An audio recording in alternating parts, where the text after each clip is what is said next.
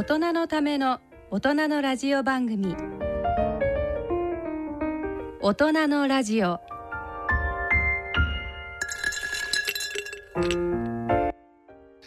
ご機嫌いかがですか？坪田和夫です。こんにちは西澤邦弘です。こんにちは久保田恵里です。この時間はご機嫌をテーマにお送りしています。はい、はい。今日もなんか坪田先生の鳥の声が後ろからチュンチュン。そうそうそう。今日はあのね新春らしい感じね坪田先生はねやはりあの医療関係者でいらっしゃるのであのやはり厳密厳格に、えー、隔離。リモートで参加していただいてます。すみません、はい。ウェブでま参加しておあでも今ねります、このあの私と久保田さんはスタジオですけどスタジオもこうすごいですよね。なそんかうですね。なんかアクリル板が三枚ぐらい、三重に私た30ちぐらいなは隔てられて。本当？はい、はい。あの非常にこうあの クリーンな環境でお届けしておりおます。ねもうお正月早々まあ2月になってしまいましたが、はい。ねお正月早々いろいろなことが起きました、ねえまあいきなりなんかあのお正月でも GoTo 行ってやろうかと思ってたのが皆さんね行けなくなっちゃって、えー、坪田先生はどんなあの年末年始を送られてたんですか？いやもうか完全にお家でずっと過ごすということで、はい。まああの重大ニュースにはなかったけど去年270冊本読めたんですよね。すごいな一日で一冊ぐらいだ。えが 頑張っ頑張ってそれで今年もじゃあ読もうと思ってずっとかなり飛ばして今、えー好きな本読んでて、まあ、そういう面で幸せですね。えい最近はその読まれる本の傾向はどんな感じなんですか？あこのね年末年始アドラーにはまってたアドラー心理学。お知ってる？お。あいやもちろんあの結構ねあのーじいや俺知らなかったの。あご機嫌のサイエンスをやってる私としてはちょっと恥ずかしいんだけど結構アドラーってねあんまりその注目してなかったんですよ自分は。あそうだから。だけどあのうん岸見一郎先生のはいはいはい「嫌われる勇気」から始まって ずっと読み始めて。あれ素晴らしいね。その原因論じゃなくて目的論。う。うん。ん。まあだから私ちょちょっとなんか危惧するのはアドラーにこううん。ハマってる方々がちょっとねたまに暴走してるんですよ。だからアドラーそこまで行ってねえんじゃねえかっていう。でもさあの目的論って素晴らしい。例えば僕うんうん今日さ、はい。そっち行かないでさ、はい。ウェブでやってんじゃん。こういう、はい。えっ、とあコロナのレギュレーションがあるんでこちらにえーでウェブでやってますっていうのはこう原因論じゃないですか。うん。であとはこう言ったわけそれはお前が行きたくないからそうですね。そういうことそ っち行きたくないからそれは身も蓋もないそう面白くない？面白いです。いやそうなんですよ。だから面白いんですよね。いやでも、まああの先生の唱えている、うん。まあご機嫌を選択する的なうん。あのところには通じるなと思って。そうですね。いやだからそうそうそう、うん。逆に私はなんかあのアアドラーをもっと読み解いて先生なりのあの新しいビジョン目的ビジョンを出していただきたいです。もあ常にご機嫌を選んじゃうだけそうそうそう。ハッピー目いやこいや的理論。そうねそうね。いやあとさほら嫌われる勇気に書いてあるんだけど、ええ。あなたの周りにあなたを嫌いな人がいますかっていう質問に対して、うん。いやそんなんいません。私は皆から救われす好かれてますって答えるっていうことはねお前は自分の人生を生きてないんだと。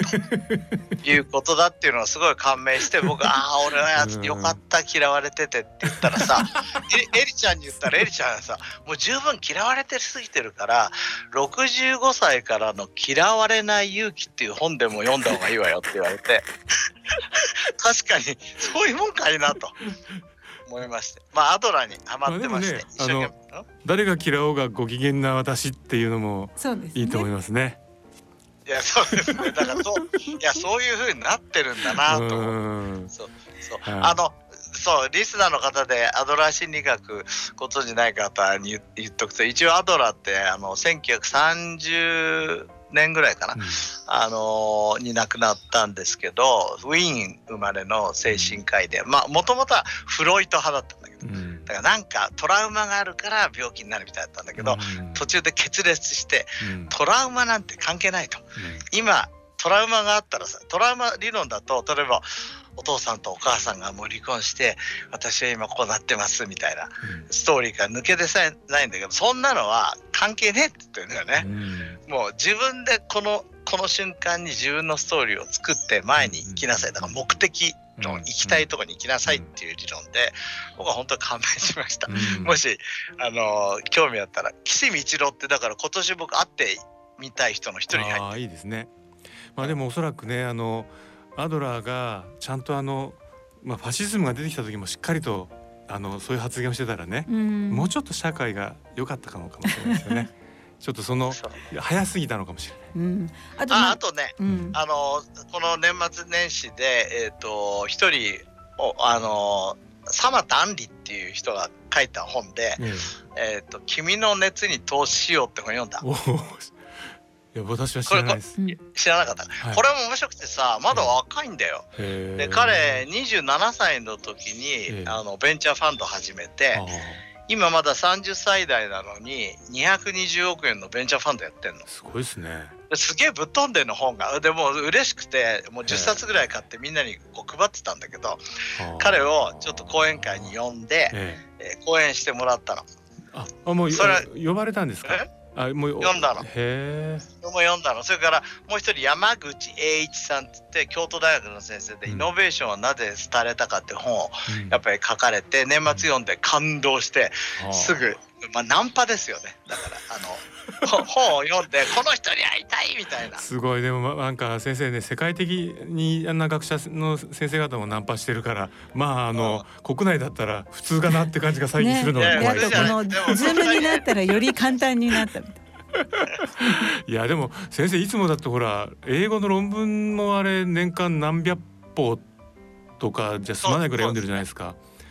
その読書術もなんかもしかしたら一度なんかご披露いただくと面白いかもしれないですね。ああ先生の。そんなに俺読めない。知読。あさ最近ね最近読んでるのは今ちょうど終わりかけなんだけど「革命前夜」っていう本であこれ菅忍っていう人が書いてるこれ小説なんだけどあ、ね、バッハの本なの。バッハ。でねいやこれ素晴らしいなと。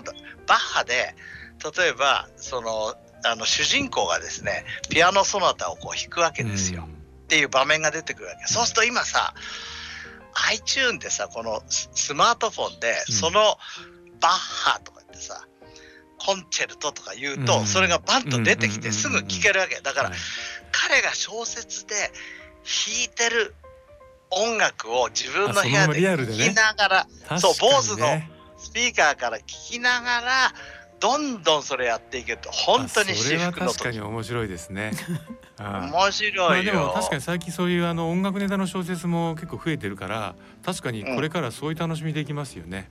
そうだね一昨年僕、うん。原田マハのああ。その絵画絵画シリーズで結構ハマったんだけど。あそれは今度じゃあこ絵絵を今回ことて今年はねちょっと音楽の小説行こうかなと思って。すごいな。な。なるほどということで ステイホーム時代にぴったりなオープニングで、ね。はい本のご紹介をいただきました。あ俺も一つだけお正月にあのなんか気がついたこと言っていいですか？も。ちろんですい。やあのはいみんなにねあのうちの者たちに「ねえねえたまには花札やらない?」って言ったんですけど相手にしてもらえなかったんですね。でじーっと見てて「待てよ」と思ったんですよ。イノシカチを見てて鹿が横向いてるなと思ってうん。調べた。鹿との語源って本当にこれなんですね。花札の鹿なんですよ。鹿しかとあれへ鹿ー鹿が鹿がよっぷいって横向いてるじゃないですか。あそこから鹿とが出てるんですよ。へあ勉強になったね俺も正月からめっちゃ勉強になったあの家族に相手にされなかったけどいいこと気がついちゃったもんねと。鹿とするっていうね。はいおそうそうそう座座布団一本 わー い。はい。ということで、あの今回は新型コロナウイルスによる緊急事態宣言を受けて、はい。マイクロソフト Teams を利用して進めてまいりますが、はい。よろしくお願いいたします。大人のための大人のラジオ。この番組は野村証券ほか各社の提供でお送りします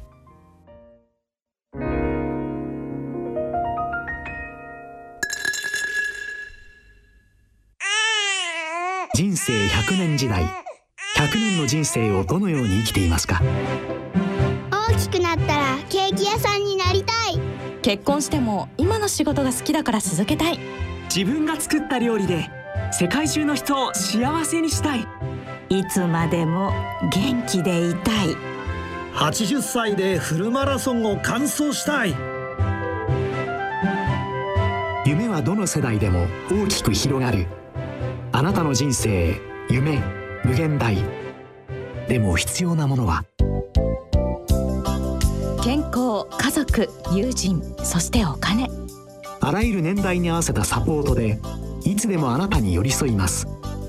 今からずっとこれからもっと。人生100年パートナー野村証券。それの村に大人のラジオ。はい、えー、健康医学のコーナーです。このコーナーではユニークな論文医学界の話題についてご紹介してきます。ということで今月は、はい。あのーなんでしょう先月末ですか。あのはいはい。NHK スペシャルでも。禁止がねね。いよいよ。目が危ないっていう。う、ん、あれはおそらくなんかその後のこう反響を見てないですけど相当あったでしょううね。ん。うん、なんか。そうですね。あの日あの NHK ニュースの方でもね、やってましたよね。すごくか隠れ禁止っていう、うん。まあちょっとなんか学術的じゃないんですが、ええ。そういうあの見つかってない禁止がすごい増えてるっていう報道もありましたよね。うん。でちゃんとねそれがあの後々のあの失明のリスクなんかになる可能性があるんだってことまで触れてましたよねう。ん、あとその失明だけじゃなくて結構そのうつだとかすね。認知症とか、いそういうなんか関わりっていうのも出てて、はい。うん。うん、ちょうどあの坪田先生の研究がどんどん今進んでいる中でいやーそうそうなんですよ。だから先生あの12月になんかあのそうですねリリースを2本出された。伺ってるんですけれどちょっとその話をそのぜひ話ちょっと伺えますか？あのー我々のところで一つのリリースはその対あのあそこの NHK ニュースでもあの言ってましたけど外遊びをすると近視が、えー抑えられますよと。じゃあなんで外遊びかっていうと我々はそれをバイオレットライトだって言ってこの番組でも何回か言ってますが、はい。そのバイオレットライトを発するメガネの、えー臨床治験をやったんですね。うん。で最初安全性を40例の、まあ、小学生に6ヶ月間、うんそしたらまず完全に安全だったということが証明されたのでそれのプレスリリースを出したんです。うんそれが1個目で2個目は4歳の男の子でうんマイナス9ジオプターってもうすごい禁止4歳でですよ。でその子は鳥居先生、えー、と大藤先生って慶応の眼科に来てうんでもお母さんもすごい熱心な人で何とかしたいと。で、えー、と鳥居先生があのバイオレットライトを通すメガネに、うん。うん。えーこう変えてっていうのは普通のメガネってバイオレットライトを通さないからね、えだからあのたまたまその JINS がバイオレットライトを通すメガネをちょうど発売したので、うん発売を待って、えー変えてそして1日2時間外でえ。4歳の子供を遊ばしてくださいとうん。言ったわけ。うん。だから普通だと「えー、4歳 2, か2時間も」って言うけどそのせお母さんも真剣だからずーっと2時間やってたの、うん。そしたら眼軸長が短くなったへだから近視が治った少しそれはやはり子供だからですか？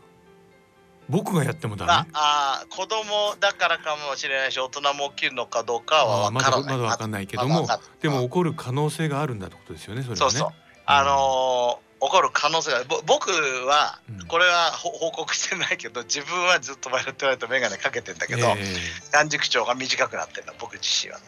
えあ先生禁止じゃないのにいやそこ軽い近視だったんですよ。あだから0.7ぐらいの視力であの車の運転免許なんかには差し支えなかったけどどだからそれが1.2になったので、あ。でもまあそそそそれはまあでもちょっと分かんないじゃないですか。だけどうんマイナス9ジオプターで4歳って言うとど普通は進行しちゃううん。のにそれができたっていうことでこれケースレポートアメリカン・ジャーナル・オブ・オフタルモジーのケースレポートっていうのにあの大藤先生が論文出したんでそれをあのプレスリリースさせてもらいました、っていうことがありました。話ですね。う。ん、うん。そう。それがまあ2つ慶応チームからこの間出てた、はい。論文でございます。あとねであと関連関連するのは、あのウー先生のもう歴史的な論文が、まあ、つい最近、はい。えーこれ去年になりますけど出たと。うん。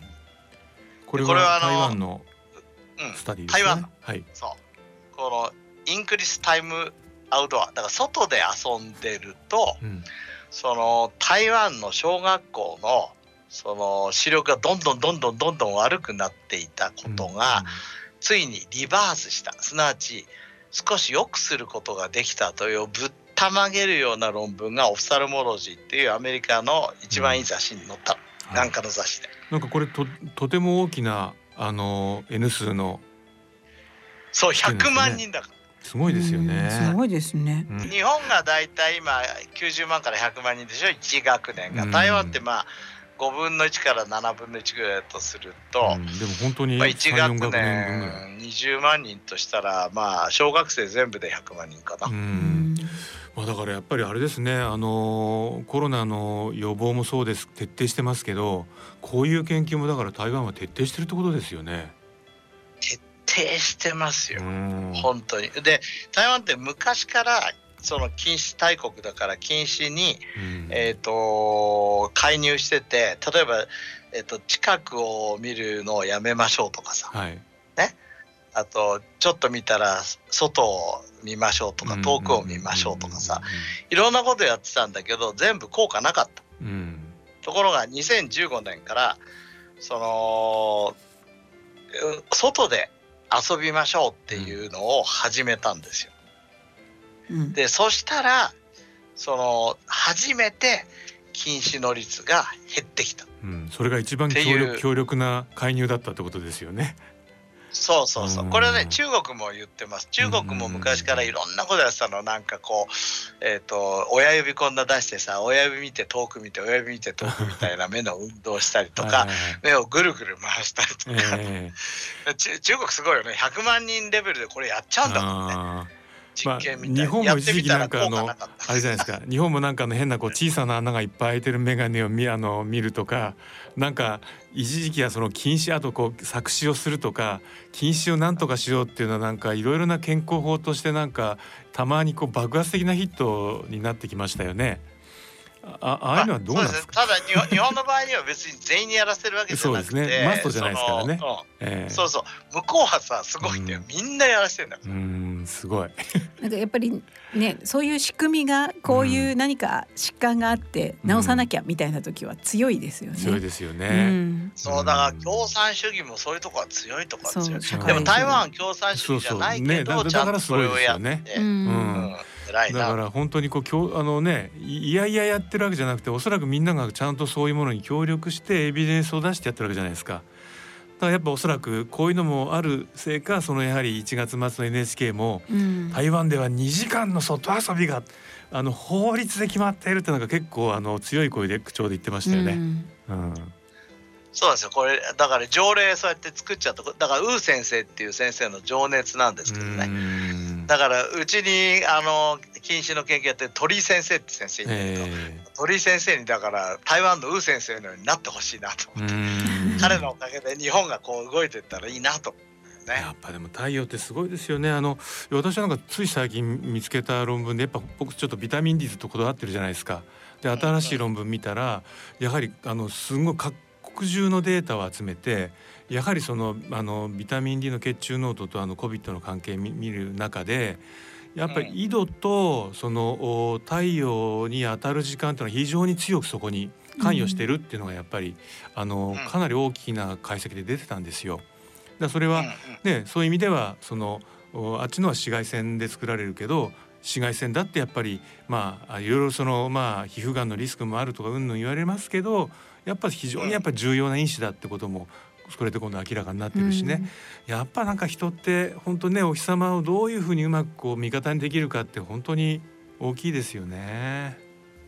そうですね。やっぱりもともとね人類は狩猟民族で外で生まれて外でまあ走り回ってたわけだから、えーその外で走り回ってたから運動が大事でうん。現代人は運動不足っていうことで、うん。まあ、習生活習慣病運動がね大事だって言われてますけどこの外でに過ごしてないっていうことが生活習慣病としてうん。実はすごい大事じゃないかと、まあ眼科医だから当然そう考えるわけですけど、そこちょっとさらに研究進めたいなと思ってます。だからもしかしたらあの禁止以外にまたいろいろなエビデンス出てくるかもしれないですよね。そのこもることによるあのうん。害ってね。うん。うん。そう先生あのそうですね。あの禁止に関して言うと、あのジャマのあの眼科の雑誌でねあの中国のあの COVID-19 が始まってその屋内で過ごすようになってからのあの結構これも12万3,500人ぐらいの子どもさんたちのあのにからあのフォトスクリーニングテストをですね19万5,000件ぐらい取ってでそれを解析した6から8歳の子どものあの禁止シフト調査っていうのが出てでやっぱり、えー、禁止の有病率がですね過去5年間と比較して2020年のその、えー、今回調べた時にですね1.4倍 4, 4からですね3倍まで増加しちゃってるというのがまあ中国から出てますけど本当にだから先生があの危ないぞっておっしゃってたことが本当にこうエビデンスになっていよいよ出てきた感じですね。そうなんですよ。だからやっぱり外で遊ぶって大事で、ほら今日もね、えっ、ー、とこれウェブで参加してもらってますけど、ここお外なんですよね。で、僕はお外からこのえ先生それお外なんですか？なんか屋内かと思ったらあベランダ？もしかして？ベランダ。あすげえスタジオみたいなベランダが。いやスタジオみたいになってるのちゃんと。そそ横にちょっとあの見せてあげようか横に、はい、えー、ヒーターがこう横に。これヒーター。これこっちがヒーター。足にはもうあったかい電気毛布でちょっちゃなってて頑張って。すごい。そのなんか木の枠みたいのは何でございます？ライト？あこれこれこれはあのあれだ。えっ、ー、と何？アンブレラ。あな夏用ですね。な夏の時、うん、今日はあの閉まってあるんだけど、うん。すごい。屋外スタジオまで作られてます。完全屋外スタジオです。ねでもこのでさっき、うん、あの久保さんが言ったようにその禁止だけじゃなくて、うん、例えばそのうつ病だとか、ね、認知症だとかさまざまなものの原因にもなってる可能性があるんじゃないかな、ということで、はい、今まあ研究進めています。去年確かにあの秋口ぐらいにあの認知症学会があのやはりあの COVID-19 が始まってから認知症の患者さんたちが進行してるっていう5割ぐらい進行が見られるっていうようなあの発表もしてましたよね。まあやっぱりねね刺激をなかなかね外部環境から受けなくなるとか、いろんな要因があって、この2年間でだからその COVID-19 がによって私たちの生活環境がすごい変わった中で、うん、どういう健康的ななんだろう副作用っていうのがまた出てくるかって。っていうことですよね。うん、思ってしまいます、はい。そうです、うん、そこはぜひちゃんとやる、だからまあリスナーのね皆さんもなるべく外で過ごすの重要だし、それからまあバイオレットライト僕たちすごい重要だと思ってるんですが、えーと、歩く時にやっぱり下向いてるよりほんのちょっとでも目線を上げるとですね、うん、全然バイオレットライトの量が違うんですよ。だからぜひ歩く時にちょっと目線を上げて一番いいのは上を向くことは上を向くと危ないじゃんぶつかったりして。ね、だからちょっと目線を上げるとやっぱりすごくバイオレットライト入るんでいいと思います。涙もこぼれない。坂本九さんはいい歌歌ってましたよね。本当ね。うんあとそう。通勤とかもなくなって、あの以前なんでしょう。運動日本人はなぜ痩せてるかっていうディスカッションの時に、ね。その通勤電車が意外にいい運動じゃないかっていうもちろん混んでて大変だけれどですよね。だから日本でもそのちゃんと通勤を電車とかを使う都市圏の方が生活習慣病リスク低いですもんね。やはりこう一人一台のあの黄色いナンバーの車でドアツドアの地域はね結構高くなる可能性がありますね。ねだからその在宅増えて運動不足とかそういったところも、ね、そうですね。改めて思ったりして。でうち西澤さんはそしてね運動に関わって。あのこの時期こそ寒い外に出てほしいっていうことをあのちょっとぜひ強調したいなんか研究がネイチャーに載ったんです最近。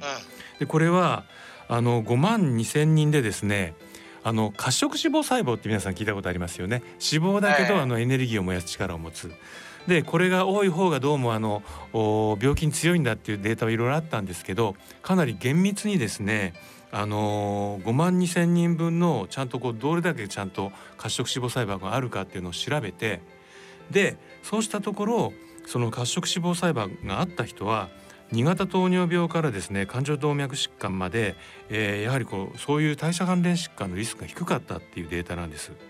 で、えー、もうね、えーそれでですねそう,、まあ、そういうデータなんですけどで結局それでまたじゃあ褐色脂肪細胞はじゃあどうやって守るかって話なんですけど結局これも失っちゃったらもう回復しない脂肪ですよね赤ちゃんの時多いけど。でやっぱじゃあどういう人に多いのかっていうのはいくつか研究がありますけれどもやはりこう定期的にちゃんと運動している人とか、うん、あと一番あの明確なのは寒冷刺激ですよね。寒い、えー、ところで、えー、に体をさらすと、えー、盛んにこう褐色脂肪細胞が発熱しようとすると。という意味で あの、まあ、単純なあのこうつなぎ方で恐縮なんですけどまだ寒い、うん、まだ寒いで特に2月はですね極寒の こういう時期こそ外に出てね、あの太陽を見てそして、えー、この寒いのもあ俺の褐色脂肪細胞がこれでこうエネルギーチャージされてるんだなっていうイメージであのちょっとお散歩でもね、うん、していただくのがいいんじゃないかというまあこんな話なんですけど 先生どうでしょうか？いやいや僕絶対寒冷刺激についてもこの、えーと、去年の12月ぐらいから僕始めたことがあってそれは何かっていうと。えーえーえーと、お風呂入るじゃない。はい、で温まったら、うんうん、えーと、1分間めっちゃ冷たいシャワー浴びる。1分間,、はいはいはい、分間ね。でまたお風呂入る、はい、もう一回シャワー浴びる。温冷浴ですねまたお風呂入る、はい、そう。で3回やる。3回1分間冷たいシャワー浴びて、はいはい、でそれで終わり。だから最後温まんないで、はい、えー、出る。それは先生西式健康法のあの温冷浴のやり方じゃないですか、あそうなの、はい、そうなの。僕あのそのねうちのスパの友達から教えてもらって、はいはいはい、スパはねこう温湯あのお風呂と,、えー、っと水があるんですよ。はいはいはい。水風呂が。だからそれ行ったり来たりしてんだけど、えー、お家だと水風呂ないんでそれの代わりにシャワーでやってんだけど、はい、いいねこれ。だから交感神経と副交感神経が行ったり来たりするからすごくいいですね。そのねあの私がその日式健康の本でそのロジックを読んだ時はあの彼らはねやはりそのオンと霊でやることによってとにかくこう血管があの縮まったりあの広がったり繰り返すと。でこれはなぜ重要かっていうとどう考えても私たちのこの大きな体が心臓だけで血を回せるはずがない。で、彼らはこう、えー、動脈と静脈がこう切り替わる指の先とかにねその、えー、ポンプ機能があるんだって考えてるんですよ。でそのポンプ機能を刺激するには、そうしたそのオンとレイを繰り返すのがどうも一番あの動脈から静脈の切り替えのポンプが働くあの末端ポンプが働くんだと。それはなんかで独特の命名してたんですけど、えー、でそれだからいいんだと。言ってたんですけど。えー、まあ、そのその理論は僕ちょっとあんまりわかんないですけど でも交感神経と 交感神経を切り替えるのは事実だのと、えーそね、それから今一番最初に西澤さんが言った褐色脂肪細胞の活性化には、もういいことは分かってるので,、ね、まあいいいいんじゃないかなと思って。うん。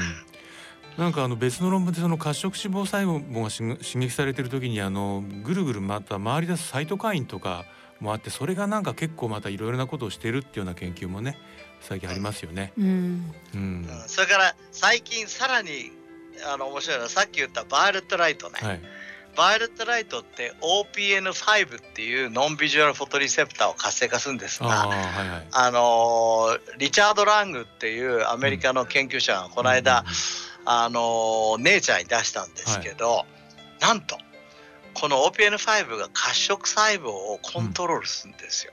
うん、はは。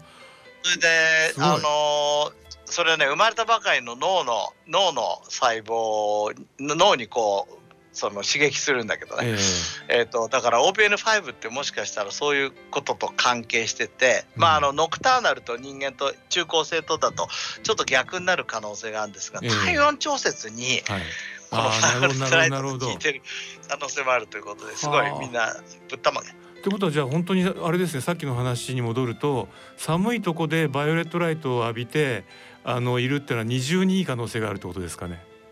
そのバイオレットライトの刺激とまだまだどっちがどっちだか ちょっとよく分かってないのでね、それで今分かってるのは脳の、はいはい、脳に当てるっていうねちょっとリチャード・ラング先生の非常にユニークなところまでしか分かってないんですけど、まあ、将来的にはそういうことがあるかもしれないね。小鳥の声が聞こえる。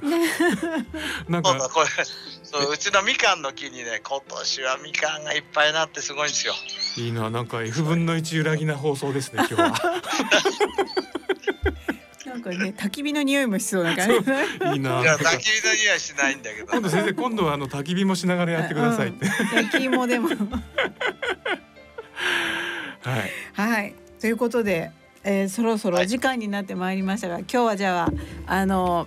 えー、寒くてもお外でね。そうです。あとステイホーム時代の過ごし方について。まあやっぱりお外遊びだと。お外遊びで、ね、効果音も聞きながら。はい、効果音もね。はい。お届けしました。はい。で、はい、以上健康医学のコーナーでした。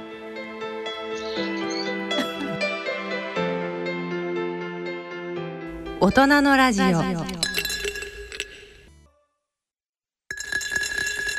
大人のための大人のラジオ。はい、えー、マイクロソフトチームスを利用してのリモート放送でお送りしてまいりました今回の大人のラジオはいかがでしたでしょうか？なんかあれですね先生チームスであの参加されましたけどおかげでなんか、はい、あのちょっとこう先生のお外の幸せ感が私たちにも伝わって こうスタジオ出たら歩いて帰ろうかなと。ね、私なんか本当勝手にた焚き火臭がしてきて。あね、ちょっとね。でもやっぱり小鳥の声なんてのは本当にいいもんですね。ねこう聞くとね。スズメですか？うん。ちっちゃなスズメなんだけど、うん、この間これはウグイスかなというような声も聞こえて、あのそう興奮してた。あまあねまだ寒いけど春のね息吹がね。ねうん、来月あたり、ね、ウグイスにも出演を願いたいですね。そうしたいですね。はい。ということで、えっ、ー、とそろそろお時間になりました。お相手は私久保田恵里と西澤邦弘と久保田和夫とでお送りさせていただきました。ではあの次回の放送までさようなら。さようならお元気で。さようならさようなら。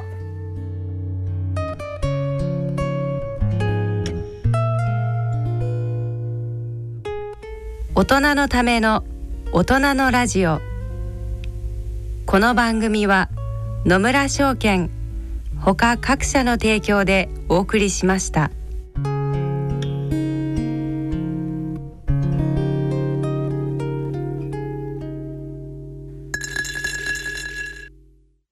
この続きはポッドキャストでお聞きください。